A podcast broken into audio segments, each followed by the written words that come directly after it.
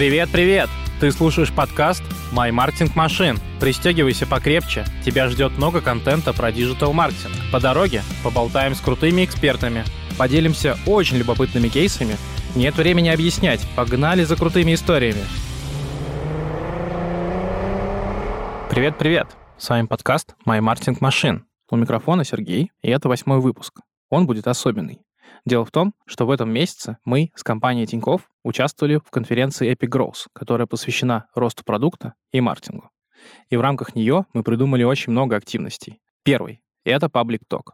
Вместе с Вероникой, экспертом из ВК, мы поговорили про коллаборации. Забегая вперед, расскажу, что один из следующих выпусков будет на эту тему. Не пропускайте. И второе. Для гостей конференции мы придумали интересную активность. У нас была будка, в которую каждый желающий мог прийти и задать вопрос в подкаст. Конечно же, про маркетинг. И сегодня с нашим гостем Мишей Карбушным мы на эти вопросы будем отвечать. Миш, привет. Привет, Серег. Давай э, познакомим тебя со слушателями. Расскажи, как долго ты э, у нас работаешь, чем занимался до этого. В Тинькофф я около трех лет. До этого начинал свою карьеру с работы в консалтинге, потом в стартапах и затем Тиньков. Я отвечал за маркетинг Тиньков страхования, это страховые продукты все. Каска, ОСАГО, страховки путешествий, ипотеки. Сейчас отвечаю за маркетинг Блэка. Ну, в целом так. Наш драйверный продукт. Да, он приводит ну, значительную часть клиентов, которые становятся нашими клиентами впервые. Классно. Я уже немножко озвучил, давай расскажу э, для тебя, потому что ты не слышал вопросы, вот, угу. и мне кажется, это будет очень классно. Мы сейчас будем озвучивать э, те записи, которые нам удалось подсобрать э, из нашей будки. Там будут э, интересные вопросы, на которые мы с тобой поразгоняем ответы. Давай послушаем первый вопрос. Ребята, всем привет! Меня зовут Жукова Катя. Я менеджер по развитию бренда работодателя в digital-агентстве Realweb, а еще соосновательница digital-комьюнити для специалистов, кто работает в digital-маркетинге и в IT, прости, что голосом. Это сообщество, которое помогает специалистам в сфере digital и IT знакомиться друг с другом, а, спокойно нетворкать и общаться в безопасной обстановке, без продаж и без хантинга, обсуждать все свои боли, проблемы и прочее. И у меня такой вопрос.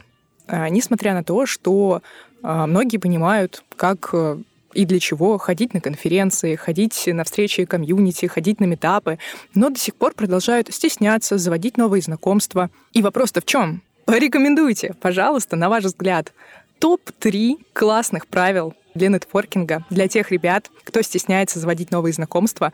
Что посоветуете, чтобы ребята не боялись? Может быть, какие-то прикольные механики или случаи из своего опыта? Было бы супер интересно узнать ответ. Спасибо. Ну, тут я увидел две части в вопросе. То есть э, первая, наверное, часть вопроса была про то, что зачем это делать? Да, вторая часть про топ-3 рекомендаций для повышения эффективности нетворкинга. Вот. А ты вообще э, как э, любишь нетворкинг?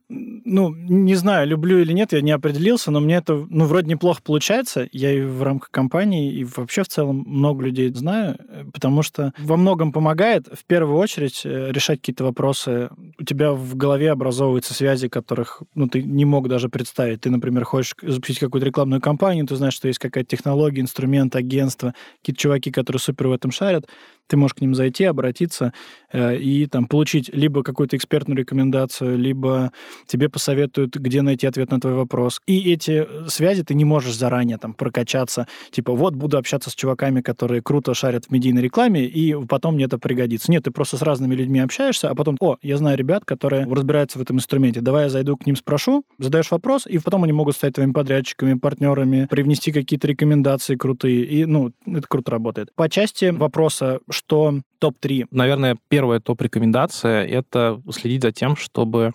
была понятная цель и был лидер. То есть, э, как и в любом другом деле и в бизнесе, должен быть один человек, который лидирует весь процесс. Угу. Он четко знает, выстраивает, как это должно выглядеть, э, как люди должны там условно попасть, условно на мероприятие, если мы говорим про какие-то там живые форматы нетворкинга, и какой план действий в рамках мероприятия, тайминги и все остальное. То есть здесь нужен прям человек, который держит в руках весь процесс, и это уже полдела успеха. С точки зрения организатора. Да, да, да, да, да. Ну, с точки зрения человека, который посещает мероприятие, я бы рекомендовал, во-первых, если не знаешь, с чего начать разговор, начни с простого «привет». Это знакомство с противоположным полом, это знакомство с чуваками на выставке. Никто не пошлет тебя, если ты просто скажешь человеку «привет». Вряд ли тебя кто-то снегативит в ответ. Это первое. Вдобавок к этому хотелось бы добавить, что э, ну, это рушит какой-то первичный барьер, когда людям сложно найти общий язык, они друг друга не знают, никогда uh-huh. раньше не видели. Второе — это начать разговор с того, что тебя проще всего характеризует. Именно так тебя запомнят люди. Ты говоришь, привет, я там Миша, я занимаюсь живописью. Вот я согласен, кстати. Мне кажется, отличный инструмент — это вот придумать для себя некоторую открывашку, когда ты прям э, заранее подготовил какой-то вступительный блок про себя, типа «Привет, меня зовут Сергей, я отвечаю за онлайн-привлечение в Тинькофф». Ну, да, я там специализируюсь или я эксперт там в какой-то штуке. Вот, и человек понимает, когда он выйдет из э, выставки, он вот эти все визитки, которые там э, массово раздавали, он их выкинет, забудет. Но он такой, так, я знаю Серегу, он шарит за онлайн-привлечение, работает Тиньков. Да, Тиньков там круто привлекает, они много тратят, они классно конвертируют э, просмотры в клиентов. Соответственно, я могу задать вопрос Сереге, наверное, мне подскажет. То есть, ну, так тебя люди запомнят. Номер два, моя рекомендация, это задуматься о комфорте людей во время того, как они находятся на мероприятии, на нетворкинге. То есть чем лучше и комфортнее будет все продумано и обустроено, тем легче людям будет войти в неформальный коннект с другими участниками.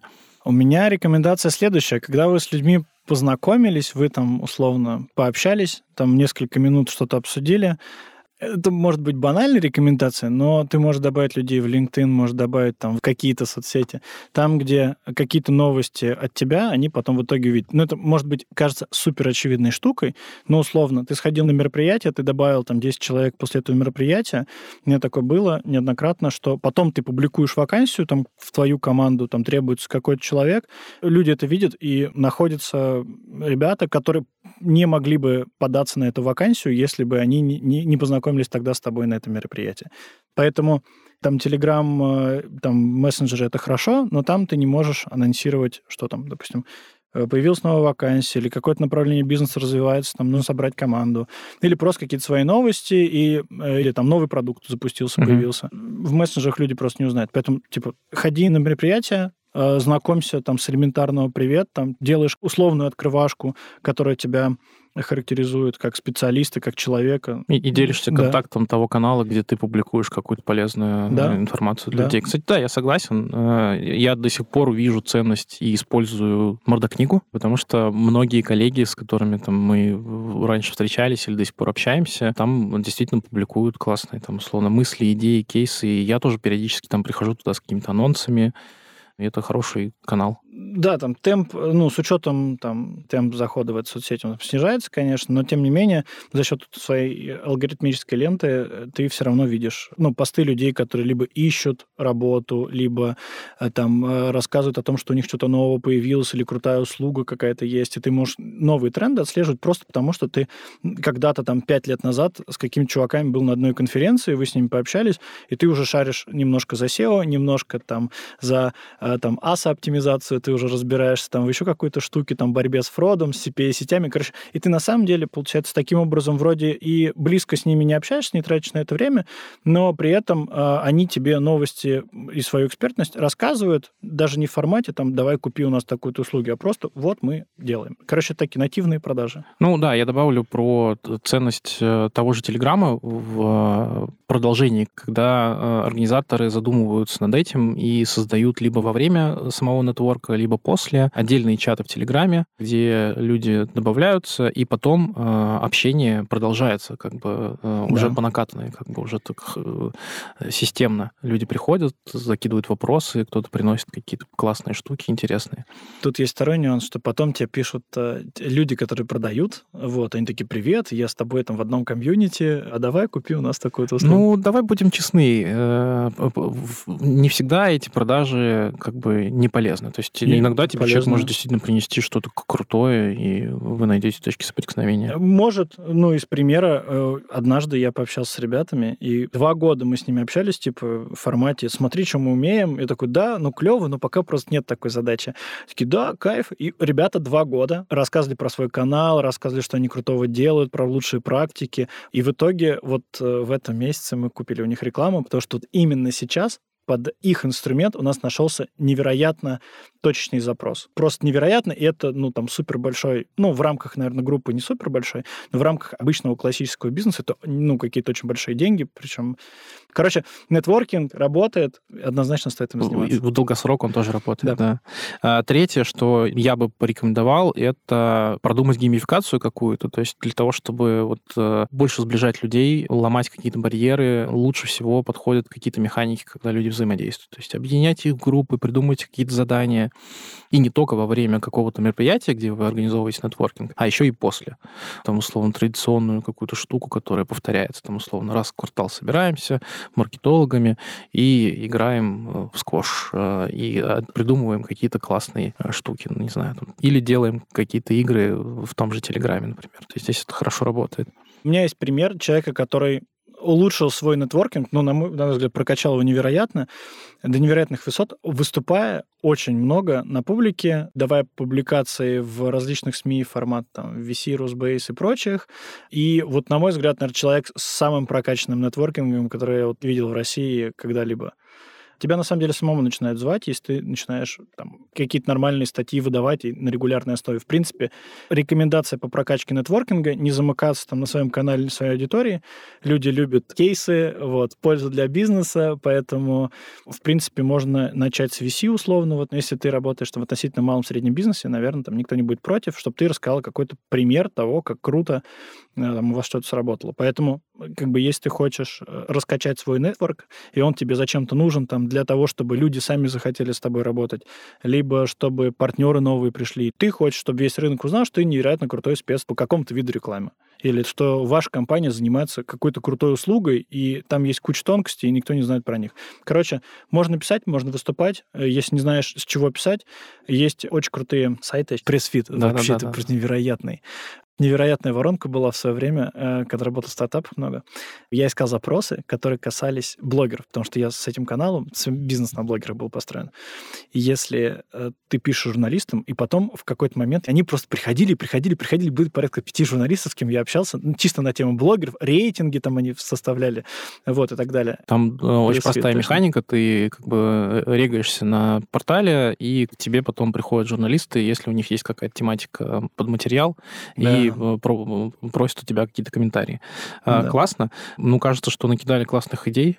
Да, ну, короче, если просуммировать, ну, какие-то рекомендации от меня, это не бойся знакомиться, говори привет. Если тебе не говорят, говори это первым. Второе, когда ты представляешься, тебя так обычно и запомнят, некая открывашка, или тебя вряд ли запомнят по каким-то деталям. Ну и третье, пиши, выступай. Если не зовут выступать, пиши, рассказывай примеры, успехи, неуспехи. Ну и топ от меня. Ты, кстати, заметил, да, что у тебя больше рекомендаций для... э, Выступа- ну, в- для участников? Для участников, а Да. у меня больше для организаторов. Да. Мой топ — это первое, чтобы был лидер, кто держит все процессы, для того, чтобы все было слажено. Второе — это максимальный комфорт э, для всех участников. И третье — это геймификация, которая хорошо работает на преодоление всех барьеров. Огонь. Давай послушаем второй вопрос. Давай. Всем привет, меня зовут Любовь Дулова, я креативный директор B2B направления Reform и Future Hub. У меня такой вопрос. Как построить эффективную воронку продаж в эпоху искусственного интеллекта и миллиона новых новых технологий, чтобы было все эффективно и в образовании, и в целом в нашей работе. Как использовать эти инструменты, чтобы они качественно приводили новые лиды, заинтересованные в продукте? Ну, у меня сразу встречный вопрос, а почему мы с появлением искусственного интеллекта начали забывать, что мы тоже классные специалисты? То есть зачем э, при решении каких-то задач, там, типа, хочу повысить эффективность воронки продаж, нам обязательно нужно искать э, помощь искусственного интеллекта, а не делать это самостоятельно. Кажется, что мы еще способны решать такие задачи. Ну, надеюсь, что да. А, то есть первый вопрос, как э, в эпоху искусственного интеллекта повысить эффективность Воронки воронки, продаж. продаж.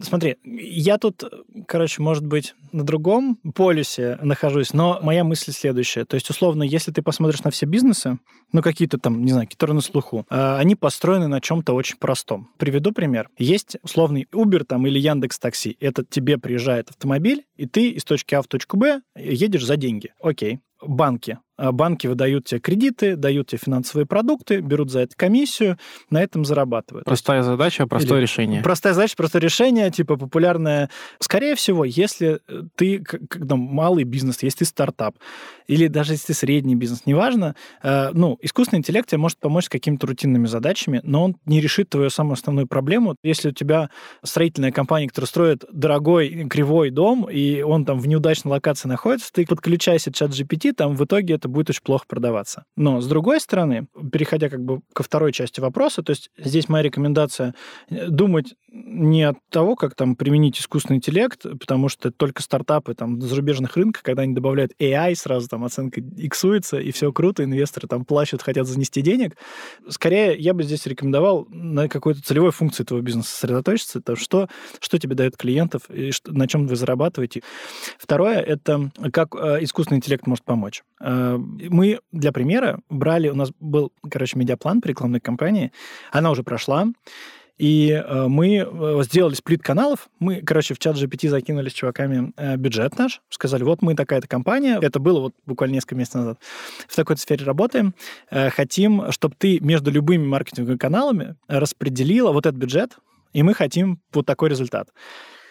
Короче, она очень круто распределила, немножко подтупила, но если человек хотя бы там условно прям начинающий маркетолог посмотрел бы, он бы эти ошибки увидел и, в принципе, переаллоцировал бы деньги по-другому. Короче, чат GPT очень круто э, раскидала деньги между каналами. Ну, понятно, что внутри каналов там есть куча деталей, куча нюансов, но, но если ты там, используешь этот инструмент, в принципе, какую-то не совсем прям экспертную информацию, но более-менее релевантную он выдает. То есть для одной прикладной задачи окей. Но это была большая компания, то есть там типа сотни миллионов рублей. У нас уже был план, мы сравнили то, что он предложил с этим.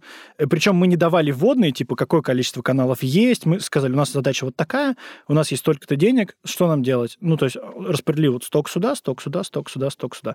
Понятно, что это знание без э, специалистов, оно ничего тебе не даст, но как минимум штука крутая. То есть, условно, ты можешь для генерации креативов это использовать, для генерации нейминга. Я видел, что там агентство недвижимости называют там Э, ну, как пример с недвижимостью, через чат GPT. Новые жилые комплексы название ищет.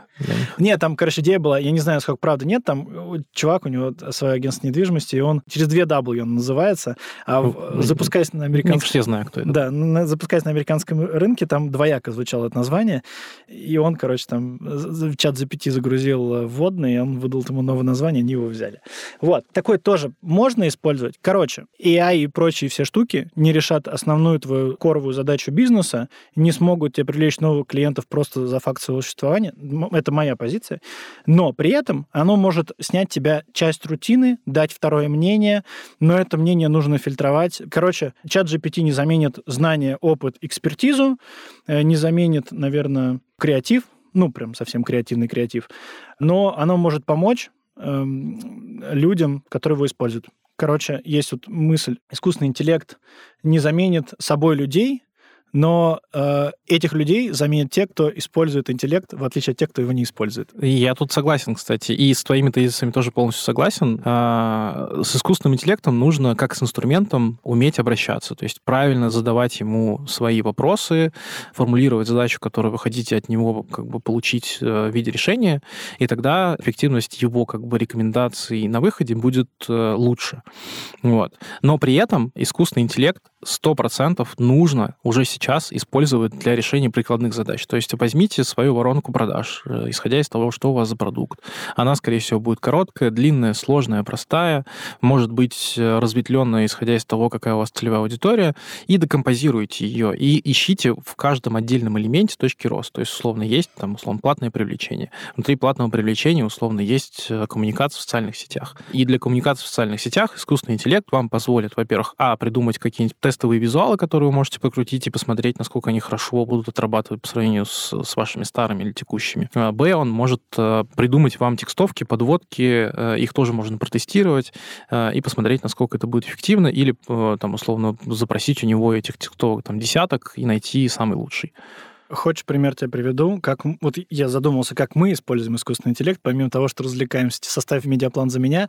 Есть дизайны карт, мы их заказываем тиражами, всегда есть риск, что дизайн не полетит, он там не зайдет и так далее, поэтому мы их тестируем.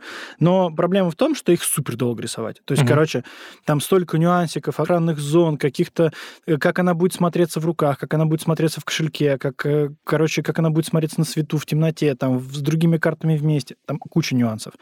Э, из реально прикольного и вот мы сейчас, чтобы рисовать больше дизайнов карт, которых мы проверяем на клиентах, ну, то есть мы показываем людям карты, типа, хочешь такую карту или не хочешь, и люди сами голосуют, нравится нам или не нравится.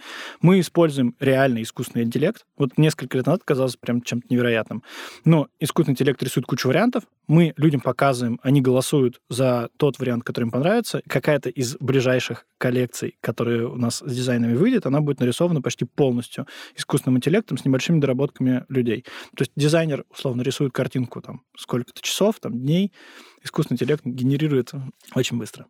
Да, э, то есть э, вывод э, по ответу на вопрос достаточно простой. Глобальную задачу искусственный интеллект сейчас не решит и, на мой взгляд, не решит и в будущем, но прикладные моменты с точки зрения применения вполне себе реальны и даже нужны. Давай послушаем третий вопрос. А, всем привет, меня зовут Личагин Иван, основатель школы большого тенниса Уимблдон в Москве. А, реальная ситуация, реальная воронка, реклама, лид-форма, заявка, контакт с менеджером, там, звонком или текстом, дальше пробное занятие и предложение купить или продлить абонемент. И на каждом этапе сталкиваемся с тем, что у нас большие потери трафика. А люди пропадают, игнорируют и всячески вообще перестают идти на контакт. Привлекаем клиентов через таргетированную рекламу, как правило, это ВКонтакте. А также можем использовать и другие источники трафика, то есть, например, Яндекс.Директ, ну, либо это какая-то покупка в рекламу в тематических пабликах ВКонтакте, ну, либо в Телеграме. Целевая аудитория у нас это взрослые люди от 18 до 40 лет. А преимущественно 70% это мужчины. Вопрос экспертам. Куда клиенты пропадают, почему, ну и, собственно, что делать, чтобы они не пропадали. Но с чего бы я начал смотреть на поиск проблемы? Во-первых, базово разложил бы по шагам, по этапам. То есть от момента человек увидел нашу рекламу, типа прям увидел, до момента он у нас приобрел и дальше реактивировался, там, приобрел второй последующие разы.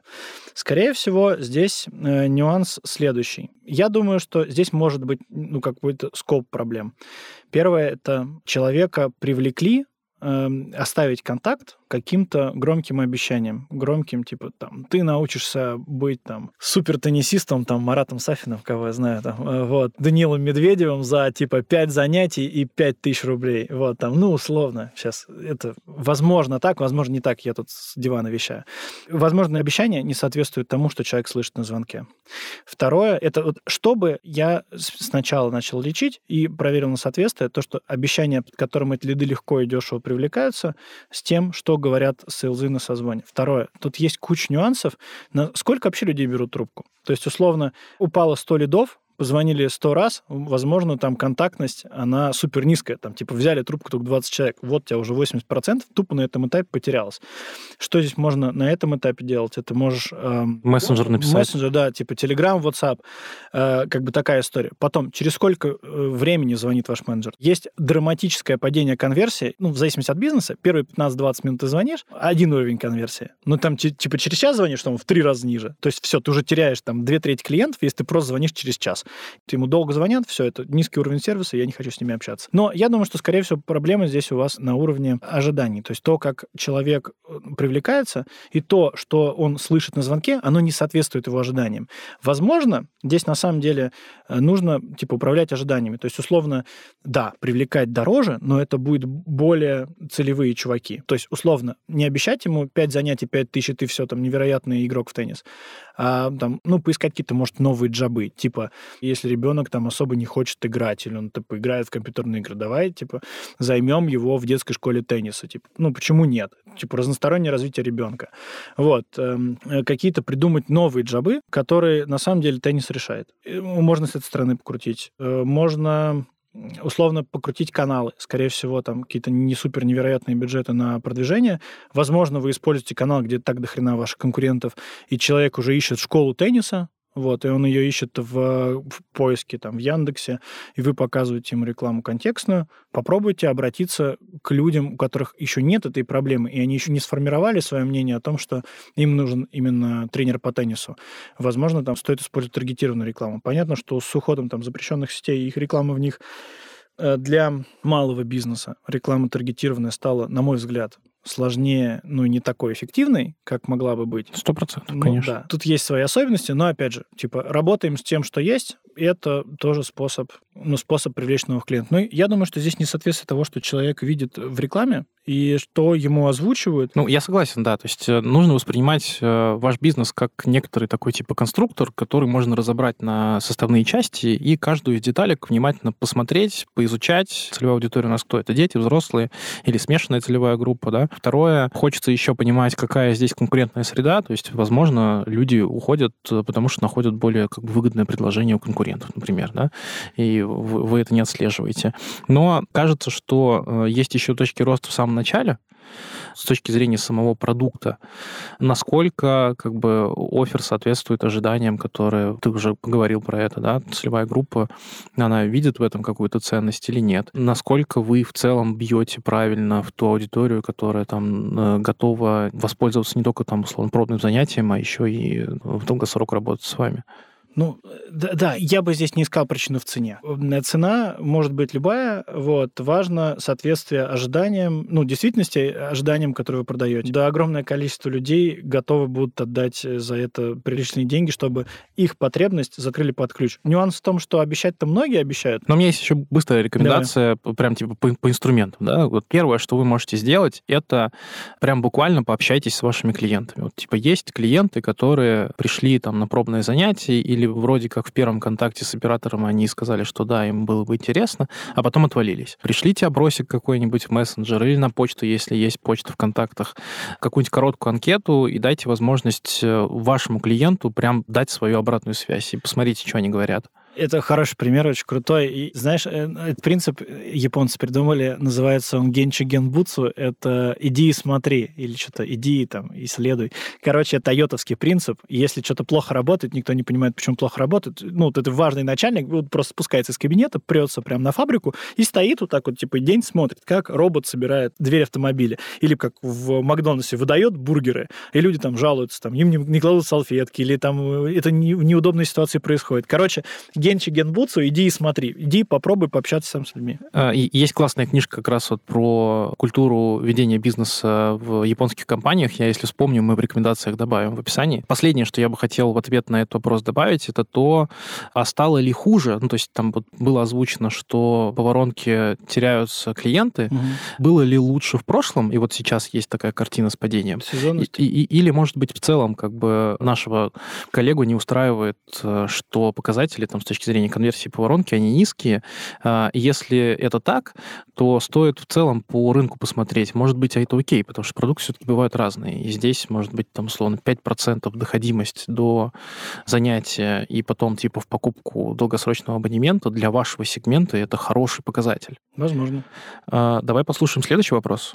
Всем привет, меня зовут Александр, я продукт-менеджер бухгалтерского обслуживания. Хочется понять, а как э, доносить до команды какое-то давление, связанное с тем, что метрики не растут. То есть э, как э, замотивировать команду сфокусироваться на том, что сейчас болит и важно, но при этом не передавить и не выжечь. А использовали one-to-one с э, прямыми подчиненными и следами команд. Есть опасения, что это все равно превращается в некоторый сломанный телефон, и опасения, что каждый может понять по-своему. На своем опыте замечал, что Некоторые, наоборот, э, слишком загораются этой болью и начинают топить, поджигают других ребят. Начинается такое расталкивание поезда вперед, а тебе нужно лишь, чтобы команда чуть-чуть пересмотрела то, что она делает каждый день, и чуть критично относилась к каким-то вбросам, которые там так или иначе в команду приходят. Долгие проблемы, там какие-то боли клиентов, которые можно порешать сразу, а можно сложить копилочку и там порешать не сегодня, а завтра. Потому что чуть-чуть в этом месте боюсь торопиться.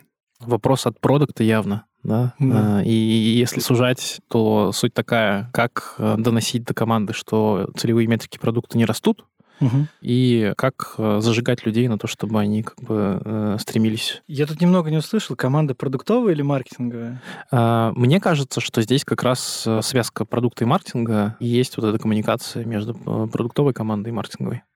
Ну, смотри, вот тот ответ, что мы даем, он актуален, наверное, для крупных компаний, там вот эти вантуваны, окры, там давайте сфокусируемся. Ну, в маленьких компаниях это решается иначе. Это человек приходит к другому человеку и задает ему прямой неудобный вопрос.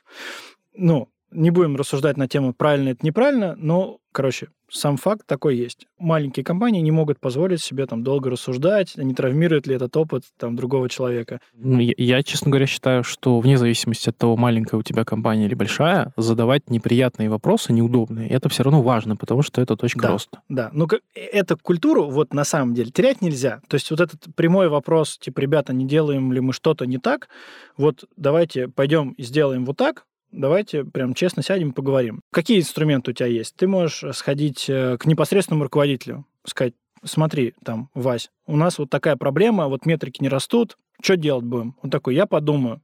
Потом придумал, э, там собрались, может быть, с подчиненным, подчинен руководитель и вот заказчик, видимо, продукт, типа, что, ребят, делать будем? Вот такой план. Типа, вот как мы будем. Такого, чтобы человек неоднократно ходил, там, эскалировал там, к руководителю, и ему говорили да-да-да, спасибо, типа, до свидания, и все равно метрики не менялись, блин, ну это вопрос к руководителю. Ну, э, здесь э, достаточно широкий вопрос, он в зоне, во-первых, управления командами, да. во-вторых, э, целеполагания при взаимодействии с командами. То есть, условно, мы хотим, чтобы, там, условно, метрика количества пользователей выросла за определенный промежуток времени, там, условно, квартал, год, до такого-то показателя. Все. То есть это понятная метрика. Ну, не дороже там вот этих денег. Ну да, и там типа есть какие-то вложенные условно условия, да. да? И здесь сложности не должно возникать. То есть если на команду правильно цель э, ретранслировали, и она понимает, к чему она идет, э, вообще не будет никаких проблем. Ну, а тут как бы, э, мне кажется, точка роста — это грамотно доносить э, тот там KPI, OKR до своей команды и получить от нее обратную связь, что да, мы эти показатели, эти метрики и цели видим, понимаем и знаем, как к ней идти. Вот. Да, согласен. А, давай послушаем следующий вопрос. Привет, меня зовут Алла Бразгалова, я руководитель продуктового маркетинга ВКонтакте. И мой вопрос, как сделать классный продукт, э, который будет интересен не только продуктам-маркетологам, но и широкой аудитории, потому что мы находимся в своем мыльном э, пузыре информационном и привыкли разговаривать друг с другом, а как рассказать широкой аудитории про то, что мы делаем, чтобы это было интересно? Широкая аудитория — это люди, которые так или иначе связаны с любым гаджетом, который у них вложен в руку, являются потребителями рекламной информации, э, блогов различных социальных сетей, пользователями. Начну я, потому что действительно у меня есть опыт э, запуска подкаста. И первое, что я бы э, рекомендовал, это не сужать тематику. Да, неважно, подкаст это или, может быть, канал какой-то там на Ютубе или где-то еще. А, если вы заранее на берегу сильно сузите тематику, о которой вы хотите вещать, естественно, вы сузите ту аудиторию, с которой э, вам в дальнейшем э, будет комфортно взаимодействовать, и та аудитория, которая к вам придет за какой-то э, ценной как бы, информацией. Да? Второе, рекомендация. Ищите классных гостей. То есть чем интереснее... Приятно. Да, чем интереснее гость для широкой аудитории, тем больше будет внимания к вашему проекту, тем шире у вас будет аудитория, которая захочет его послушать, и и вот ту самую задачу вы закроете достаточно легко. А, ну, и еще, наверное, рекомендация от меня. Я на своем опыте могу сказать, что запустив подкаст, я начал получать к себе в личку очень много там, типа, не только отзывов про подкаст, и положительных, и не очень, и такое бывает, но еще и э, какие-то рекомендации, может быть, э, там, вбросы от людей, которые приходили, говорили, типа, а давай ты, может быть, вот на эту тему расскажешь, потому что мне было бы интересно это послушать. Или, а пригласи вот э, такого-то гостя, потому что мне кажется, что у вас получится классный выпуск. Вот точка роста, то есть слушайте аудиторию, приглашайте классных, интересных людей и не сужайте свою тематику. Маркетинг — это достаточно широкое. Я могу здесь на большое количество тем делать выпуски и приглашать людей. Могу, э, знаешь, что рекомендовать? Э, Короче, не сужать, это было про то, что маркетинг и вот там продуктовый, не продуктовый, все это в целом все равно про то, чтобы человеку рассказать про свой продукт так, чтобы он захотел его приобрести. И про это важно не забывать. Очень много каналов свалилось к тому, что вот э, там какие-то очень прикладные хаки, а маркетинг это не хаки. Очень много компаний забывает ну каких-то базовых вещах. То есть условно они 33 инструмента типа контекстной таргетированной рекламы попробуют, такие, блин, у меня не работает. Так оно, чувак, не работает не потому, что там в контекстной рекламе что-то не так или в таргетированной. Ты э, смотри, соответствует ли продукт ожиданиям твоего потребителя. Ты вообще знаешь, какие какие у него ожидания, как он сейчас эту проблему решает. Вот какие-то такие вещи. И на самом деле, в точке зрения расширения аудитории, ну, маркетологи, ну, найдут твой канал и так. Ты расскажи там предпринимателям, людям из смежных сфер, те, кто хотят стать предпринимателями. На самом деле в России очень много ИПшников, их не стало меньше, их, ну, их очень много. Они растут, да. Да, да, да. То есть у них тоже есть дефицит знаний, они не знают, что делать, не знают, как им привлекать клиентов, у них нет там каких-то невероятных бюджетов там на супер, там какие-то невероятные зарплаты, там самым топовым топом мира платить, купить и так далее им тоже есть этот голод. Почему, кстати, предприниматели, они в кучке сбиваются, с, там всякие клубы по интересам, бизнес-клуб такой, бизнес-клуб секой. Да им, блин, страшно. Им страшно от того, что, типа, впереди неизвестность. Они капитаны корабля, который там по штурмующему морю туда-сюда его волнами метает. У них тоже есть голод информации. Ну, расскажите им, например, про то, как маркетинг для предпринимателя человеческим языком. Большое количество людей думают, что маркетологи только бабки тратят, на самом деле ничего не делают. Хотя, на самом деле, много всего полезного. Вот. Ну, ладно, я смещенная выборка, так нельзя. Ну, я согласен. То есть первая ошибка, которую мы можем сделать на старте, это подумать, что наша целевая аудитория, она узкая. На самом деле она очень широкая. Вопрос только в том, насколько понятным языком вы доносите какие-то прикольные, интересные тематики и кейсы, чтобы людям out of marketing да, было интересно. Вот, и я могу точно сказать, что запустив подкаст, я очень часто сталкиваюсь с тем, что кто-то в, там, в коридоре офиса оборачивается, услышав мой голос, и такой типа, о, а ты же ведешь подкаст про маркетинг? Я такой, да. Он говорит, я узнал тебя по голосу, и вот тот выпуск был вообще классный, мне так понравилось. Я вообще там типа занимаюсь там условно разработкой, там пишу на Java, но тема там типа про э, дизайн вообще огонь, мне было ну, очень интересно. Нетворкинг, кстати, так тоже можно качать. Это возвращаясь вот к да, тем да, историям, да. что ну, много людей тебя узнают, и ты никогда не знаешь. Я однажды познакомился с чуваком, ну, из параллельной команды, мы никогда так не увиделись, но просто потому, что мы сходили на одно мероприятие, просто с ним пообщались, типа понетворкались. Зато, когда нужно было запустить спецпроект, я не знал, как его оценить. То есть э, там был достаточно долгий процесс оценки и так далее.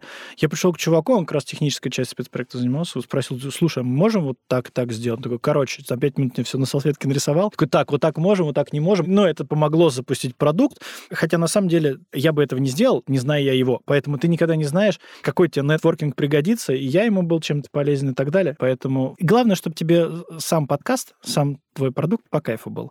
Если ты удовольствие ежедневного не получаешь, то это как на нелюбимую работу ходить, каждый день просыпаешься и каждый день в тягость. А если тебе нравится, то в этом случае тебе, в принципе, будет легко и развивать его, и находить новые ниши, и ты будешь толерантен к какой-то прям совсем черствой жесткой критике. Вот. У меня есть последняя практическая рекомендация. Возьмите просто, сделайте упражнение следующее. Перед запуском своего проекта поставьте себе задачу сделать список из 50, а лучше из 100 тем, на которые вы могли бы сделать выпуски. Так вы поймете, во-первых, с чем вам предстоит работать, а во-вторых, вы увидите, что количество тем, оно очень обширное, и, и это действительно может быть интереснее гораздо больше аудитории, чем вам кажется. Ну и э, делайте. То есть самое важное просто начать Давай послушаем следующий Давай. вопрос. А, Добрый день, меня зовут Анастасия Соловьева, я представляю компанию Ясно. Ясно – это сервис а, онлайн-психотерапии. У нас есть два вопроса а, касаемо привлечения новых пользователей. Первый вопрос – это какие сейчас существуют альтернативные каналы привлечения. А, Наш основной – это блогеры, инфлюенсеры и а, платная реклама через а, Яндекс, Google. А, Эти каналы в последние годы стали стоить а, гораздо дороже, то есть есть некоторый подъем рынка, да, это увеличивает а, нашу а, среднюю стоимость привлечения нового пользователя, и а, мы приближаемся к тому моменту, когда экономика начинает не сходиться, при этом мы не хотим повышать стоимость продукта для наших пользователей. Соответственно, вот возникает вопрос о том, какие а, сейчас возможно использовать новые каналы привлечения, которые имеют а, более низкую стоимость. И второй вопрос, а, который связан со спецификой нашего продукта. Психотерапия — это достаточно такой специфический продукт, который подразумевает соблюдение этического кодекса. Это накладывает некоторые ограничения на ту рекламу, которую мы можем использовать. Например, мы не можем постоянно дергать человека, а, мы не можем отправлять ему смс или какие-то постоянные пуши из приложения.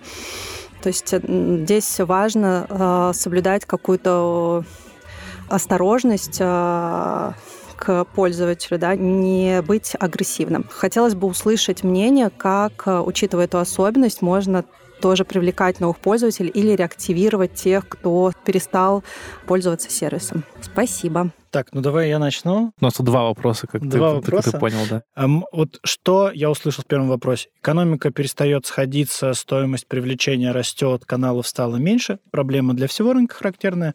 Ну, их типа, стало меньше, из-за этого конкуренция в текущих выросла и так далее. И типа как привлекать больше, сохранив стоимость привлечения. Здесь я бы немножко иначе смотрел на этот вопрос. Есть две чаши весов. Первая – это стоимость привлечения клиента и то, сколько вы зарабатываете. Ну, девушка сказала, что не хочет увеличивать стоимость. Есть, типа, проверенный хак, продавайте пакетом. Есть, кстати, охренительная штука, которую никогда, наверное, не рассказывал, мало кто и знает, как определить э, LTV любого бизнеса. А Вот, например, есть подписка, допустим, за единичное занятие стоит, например, эм, ну, там, тысячу рублей, а, типа, годовое 10 тысяч, ну, или там 5 тысяч. Типа, годовое сильно дешевле в два раза. Э, Соответственно, обычно годовая подписка, типа, чуть-чуть больше, чем LTV. То есть, типа, чтобы люди зарабатывали. Короче, можно продать пакетом, но это продуктовое решение, человеку нужно маркетинговое решение. И на самом деле там много всего реально очень крутого, и пресс-фит там одна из вот тех штук, которые однозначно стоит попробовать.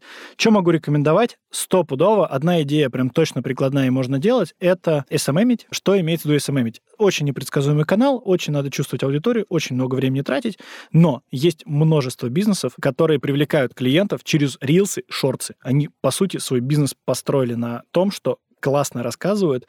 И я таких примеров знаю очень много, людей, которые начинают просто снимать про свой бизнес. Как они машины пленкой обтягивают, как они выхлопы делают. У меня просто, я, ну, любитель автомобилей, фанат, и я этого вижу очень много. Шорты, рилсы работают офигенно, не стоят ничего. При этом это реально крутой канал, там, где нет рекламодателей. В запрещенной там соцсети с картинками и в Ютубе нет рекламодателей. Там ну, практически нет рекламы, кроме рекламных блогеров, но это кратно меньше, чем было. И, по сути, SMM — офигительный вариант.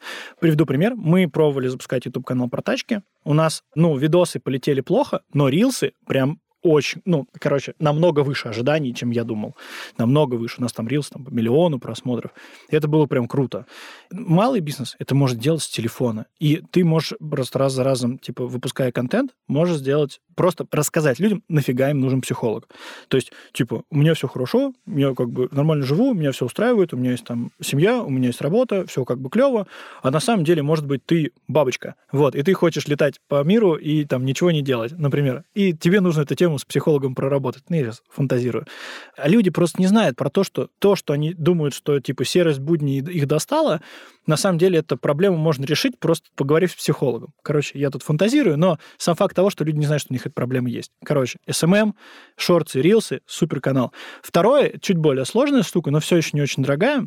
Эта идея не моя, это идея одного из твоих гостей, который уже был. Он такой, давай сделаем медиа про страхи. Люди же боятся кучи разных вещей. Пауков, змей, летать, высоты, там, э, боятся расстояния расставания, боятся подойти там, к девушке, боятся сделать первый шаг там, в каком-то крупном начинании. Да и вообще диплом писать стрёмно. Примерно по такому формату можно людям рассказывать, как бороться со страхами. Это не ваша реклама. Вы просто рассказываете людям, что психолог может помочь бороться им с их страхами, их там какими-то там травмами, там психологическими и так далее. Это прикольней, и это не стоит настолько дорого.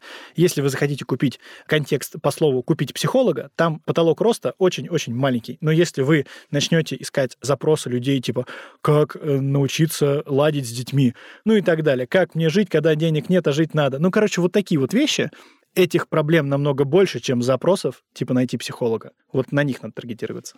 Тут была, кстати, одна из моих рекомендаций тоже. Извини, вот. украл. Э, да, э, расширить позиционирование с точки зрения там типа более широких аудиторий, потому что вот ты сказал, что у тебя не было э, опыта взаимодействия с психологами, а у меня было.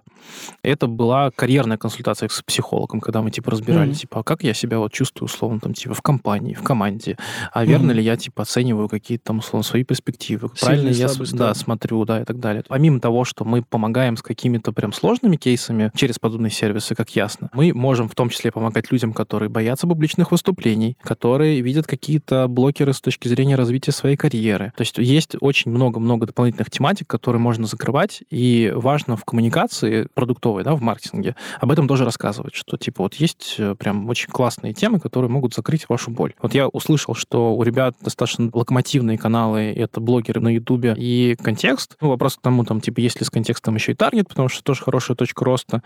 Блогеры дорожают. Это очевидная реакция рынка сейчас. И с ними действительно можно здесь уходить в сторону того, чтобы находить каких-то более мелких блогеров. То есть уходить от крупных каналов, которые сейчас оверкост, к микроблогерам и работать с ними. Э, или, как ты порекомендовал, это очень классная идея, работать со своими медиа, в том числе и в социальных сетях, и делать шортсы.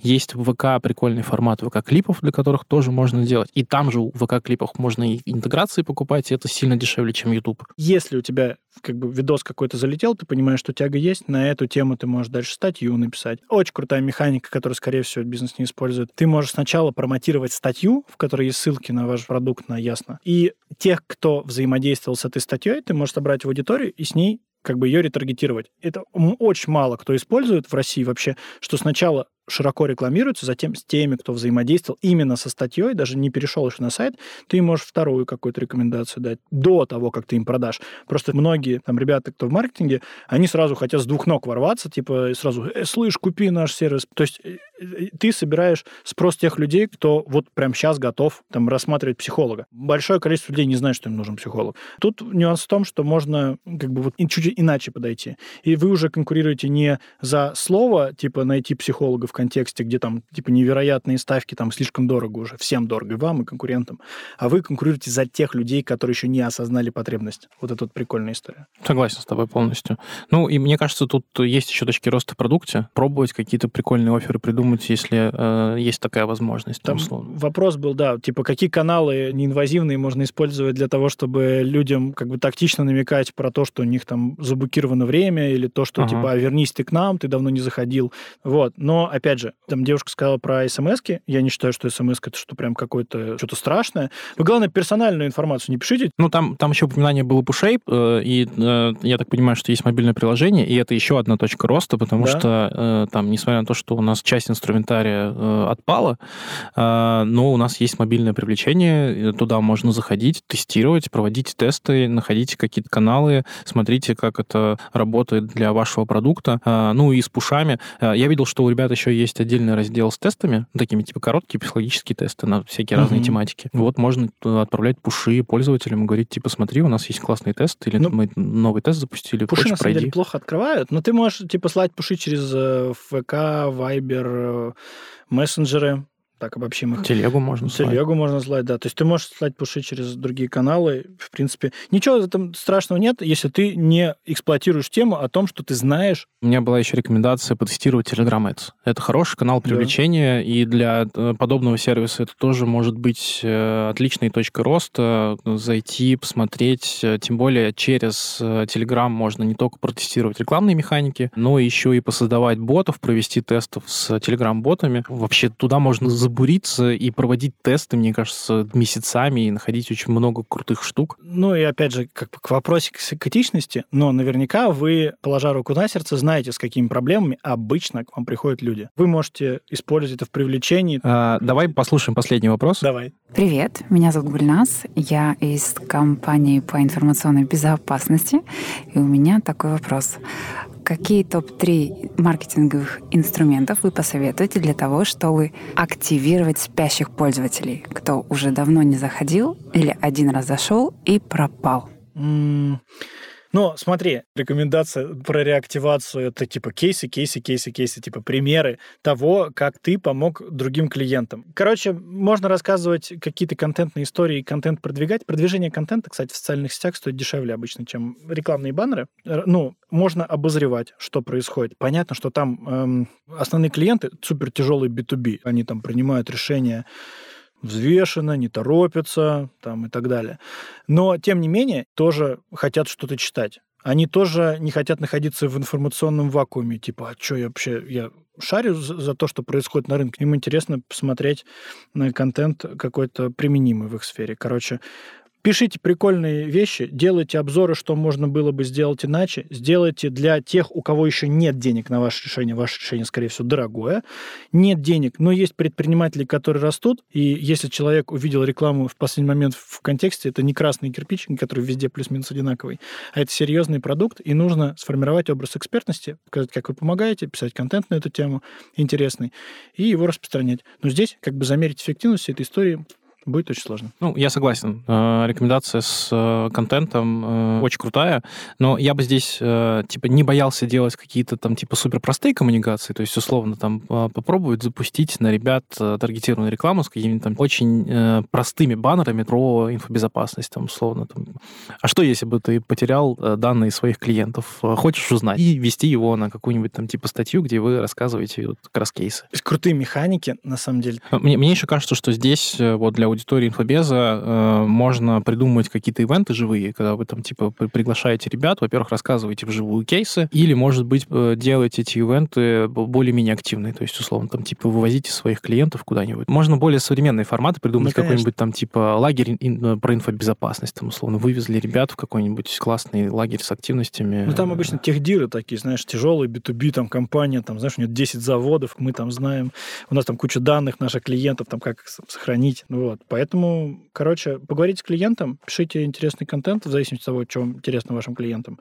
Ну и через этот контент можно постоянно присутствовать вот в поле зрения. Да-да-да, через, через контент можно как взаимодействовать с э, новыми клиентами, да, которых да. вы хотите вовлечь в продукт, да. так и реактивировать старых, то есть там типа прислать им. Я когда в агентстве работал, у меня был клиент, у них был SaaS-сервис. Он тоже в сфере безопасности, но в безопасности данных. То есть они предоставляли хранилище для данных, угу. и можно было не просто хранить, а еще и бэкапить. То есть если у тебя тебя все в моменте здесь где-нибудь на локальном сервере сломалось, угу. то бэкап у них там лежал еще там в двух копиях, например. То есть это угу. с точки зрения там типа потери данных очень хороший был продукт. И у них вот мы прям работали над контентом. Они раз в месяц присылают дайджесты, где мы в том числе подбирали актуальные кейсы того, как у кого-то там типа потерялись данные, как можно было с этим работать. Э, в том числе рассказывали про свой продукт, что условно, если вот у них был этот сервис, то ну, проблема да. была бы сведена к минимуму. И какие-то еще там условно полезные статьи на ту же тему и кейсы, рекомендации от там, э, экспертов компании. Вот хорошая да. штука. Вот, всякие виральные штуки можно делать, кстати. На YouTube какой-то графический видос снять, как работают вирусы, там, вирусы-вымогатели, которыми заражаются сервера компании, которые там крадут пресс-данные, вот, и там разобрать какие-то популярные кейсы и показать, как вообще развернуть ситуацию типа расследования. Ну и показать, как защитить свой бизнес, или как от этого вообще можно защититься, или типа никак. Ну, скорее всего, там есть способы. Короче, вот такие дела. Классно. Мы ответили на все вопросы от наших коллег. Тебе хочу сказать большое спасибо, что пришел в гости. Тебе спасибо, что позвал. Приходи еще. Зови, я готов. Пока-пока. Пока. -пока. Пока.